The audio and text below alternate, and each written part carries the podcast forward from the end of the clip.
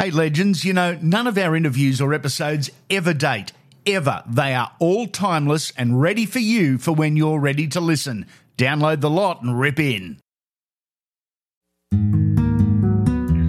This is Andy Raymond Unfiltered. Let's wind back the clock. The date, Sunday, October 5, 2003. The venue, Sydney's Olympic Stadium in front of 81,166 fans. The event, was the NRL Grand Final and the teams, the Sydney Roosters and the Penrith Panthers. Our look at the game is through the eyes of Penrith lock Scotty Sattler. Was it the most special day in your professional life? Hey AJ, yeah, thanks for having me. Um, enjoying the podcast too, mate. It's really enjoyable. It's uh, it was uh, because of everything that goes into it. I mean, from an individual point of view, AJ, and you've spoken to a lot of rugby league stars. They'll always talk about Origin being that individual yep. pinnacle of their of their careers because you work so hard to try and represent your state, whatever it may be. And so individually it was, but as a team, he is so much involved. You know, you very you don't do much training grand final week. Funnily enough, so was it the highlight? Yeah, overall it, it probably was because you think back about the game, but then yeah, then you, you think backwards from that moment, not forward. And you, you, think about the national anthem and in the dressing room before it and the week that led led into it as well, how much um, media you've got to do and how exciting it is for the community. Let's set it up. The Sydney Roosters were regarded as favourite. Did the Panthers go in confident, nervous, carefree, or simply without an expectation? We went in really carefree, uh, funnily enough. We, we, were the minor premiers like Penrith were this year. Um, We're going up against a Rooster side that was just littered with international yep. and state of origin stars like the Melbourne Storm are. I think we blew out to about $3.50 uh, the day before the grand final, and the, the Roosters were the overwhelming favourites, much like the Melbourne Storm this year. Yep. Um, young, really young rugby league side, the, the Penrith side, there's, a, a, a um, there's also a, a spattering of of uh, some experienced guys like yep. myself and Gerds and, and, Marty Lang and Luke Priddis and Co. So um, we were really carefree because it wasn't an expectation and now we've just made it. We can, um, everyone will think it's a successful season from where we come from two years before. But we went in carefree because there'd been a lot of us that had been there in 2001 that had won the wooden spoon mm. and were second or third last the year before. So we went in with this attitude that, you know what, um, we've beaten everyone this year, so why can't we beat another team on the biggest night of our lives? And and we had this carefree attitude because we had this group of young guys like Rooney and um, Luke Lewis mm. and Shane Rodney and Luke Swain, Steve Turner, Frank Pritchard, um, Ben Ross, Joel Clinton, Trent Waterhouse, all these young players that had played a lot of junior reps together. They'd won a lot of premierships together in the junior reps, and they actually made us older guys feel like it was just another another day in the office. Wow. Funnily enough. So it was a, it was a really care. It was a good good word to use actually. It was a really carefree attitude. But that all started AJ because on the Monday of Grand Final week, um, Johnny Lang got us in our very first meeting, and he said to us, "Listen, this week you're going to be asked to do a lot of interviews, go on a lot of TV shows, um, whatever it may be." And we thought he was going to say, "Lock it down." He just said everyone go and do as many interviews as you can. Enjoy the week because it never may happen again. And and then when he spoke about the game plan, he said, I can't find any weaknesses in the Roosters side. So I know they run hard and they tackle hard. So I want us to run harder and tackle harder. Let's go and enjoy the week. And that was it. So we had a really, really, really carefree week, and we had a, a week that was um, it was, it was just fun. It was it was good fun. So Johnny Lang's game plan was more around emotion, about character, about the occasion than it was about stripping numbers, playing different shapes, and, and trying to outplay the opposition. Funnily enough, it wasn't until the day before the grand final that a lot of us were actually were sitting around the, the captain's run, the last training session, and we actually didn't know who was playing in some of the positions. Um, we hadn't looked at the other team, so basically he just said, the grand final will be made up of all these little tiny battles across the 80 minutes. Yep. You've just got to make sure that when that battle's in front of you, that you win that battle. And if you don't look like you're going to win that battle, make sure you as a teammate, you're there to help him win the battle. And that was it. It was a typical grand final or a typical big game in the respect that for 50 minutes, it was an arm wrestle. It was shot for shot in many regards. Yeah, it was. It was. It was. It was about. It was about trying to withstand the pressure and the uh, and the I suppose the aggression that the guys like Morley and Luke Ricketson and Jason Cayless and um, and Mick Crocker and co were going to bring to that that first 15 or 20 minutes. And we always knew that if we could withstand that and come out the other side, we'll be a lot better for the occasion, especially the young players like Joel. Clinton and Ben Ross and, and, Waterhouse and those guys. If they can get through that first 20 minutes, that onslaught, and Morley went absolutely bunter that night. Like he just went crazy. He just, mate, he's like Alastair Lynch, his last game for the Lions. He was just going to try to take as many scalps as possible. And, yeah.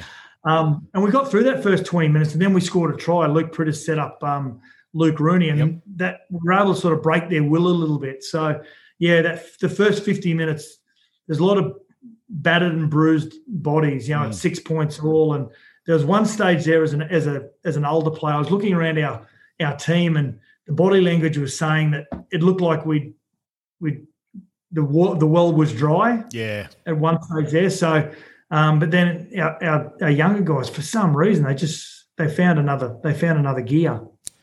Let's get to the big one, the 54th minute. Fittler's gone after it. Then he scoops the ball Byrne. Byrne puts on a fend. Then he puts on a sprint. Sattler is chasing. Sattler has made the tackle of the day. What a tackle by Scott Sattler. That's one of the greatest tackles you will ever see in any game. Unbelievable. What the pick up by Fittler. A flying winger and only one man, one man standing between the try line, a try to the Roosters, and it's Scott Sattler. There are moments and there are moments, and that Scotty Sattler is uh, as big a moment individually and as rugby league provides. Still, do you know what, AJ? I at the time I didn't think.